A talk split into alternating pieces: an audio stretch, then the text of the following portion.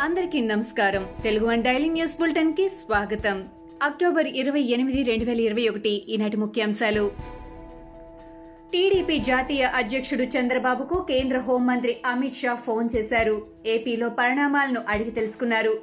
తాను ముందుగా నిర్ణయించిన కార్యక్రమాలు ఉండటంతో కలవడం కుదరలేదని మరోసారి కలుద్దామని చెప్పారు. చంద్రబాబు తనను ఎందుకు కలవాలని అనుకుంటున్నారో అడిగి వివరాలు తెలుసుకున్నారు.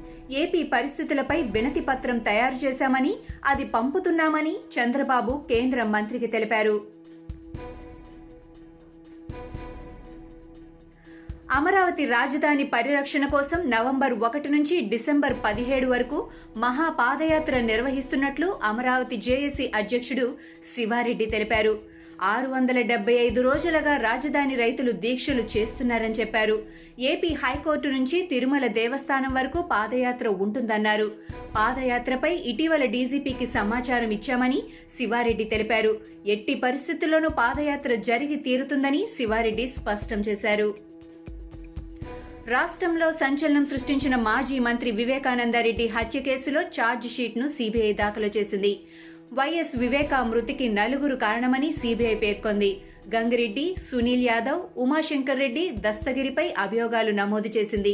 ఆగస్టు సెప్టెంబర్లో నిందితులను అరెస్టు చేశామని కోర్టుకు సీబీఐ తెలిపింది. నిందితులను జ్యుడిషియల్ రిమాండ్కు తరలించామని సీబీఐ పేర్కొంది. పోలీస్ దురాగతాలు దారుణంగా ఉన్నాయని ఎంపీ రఘురామకృష్ణరాజు ఆరోపించారు.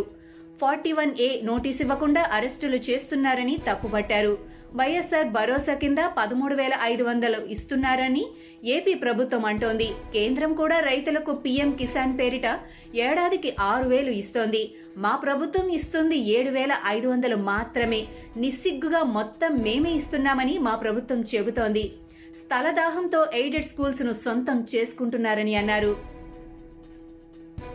న్యాయమైన సమస్యలు పరిష్కరించాలంటూ రేషన్ డీలర్లు చేపట్టిన ఆందోళన రెండో రోజు కొనసాగింది. గన్నీ బ్యాగుల అంశంతో పాటు పెండింగ్లో ఉన్న కమిషన్ ఇవ్వాలని నినాదాలు చేశారు. జీవో నెంబర్ పది రద్దు చేయాలని డిమాండ్ చేశారు. వైఎస్ హయాం నుంచే గన్నీ సంచులు డీలర్లకు ఇచ్చారని అప్పటి నుంచి కమిషన్తో పాటు గన్నీ బ్యాగులు డీలర్లు అమ్ముకుంటున్నారని అన్నారు.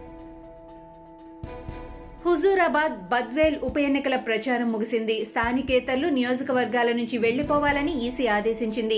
ఈ నెల ముప్పైన పోలింగ్ నిర్వహిస్తారు. నవంబర్ రెండున ఓట్లు లెక్కిస్తారు. ముప్పైన ఉదయం ఏడు గంటల నుంచి రాత్రి ఏడు గంటల వరకు పోలింగ్ నిర్వహిస్తారు. బద్వేల్ ఉప ఎన్నిక బరిలో పదిహేను మంది అభ్యర్థులు నిలిచారు.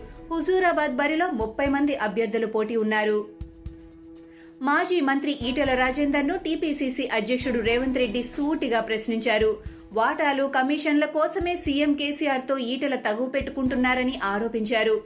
అధికారంలో ఉన్నప్పుడు సమస్యలపై ఈటల ఎందుకు మాట్లాడలేదు? ఉద్యోగాల భర్తీ కోసం ఈటల ఎప్పుడైనా పోడా సారీ పోరాడారా అని ప్రశ్నించారు.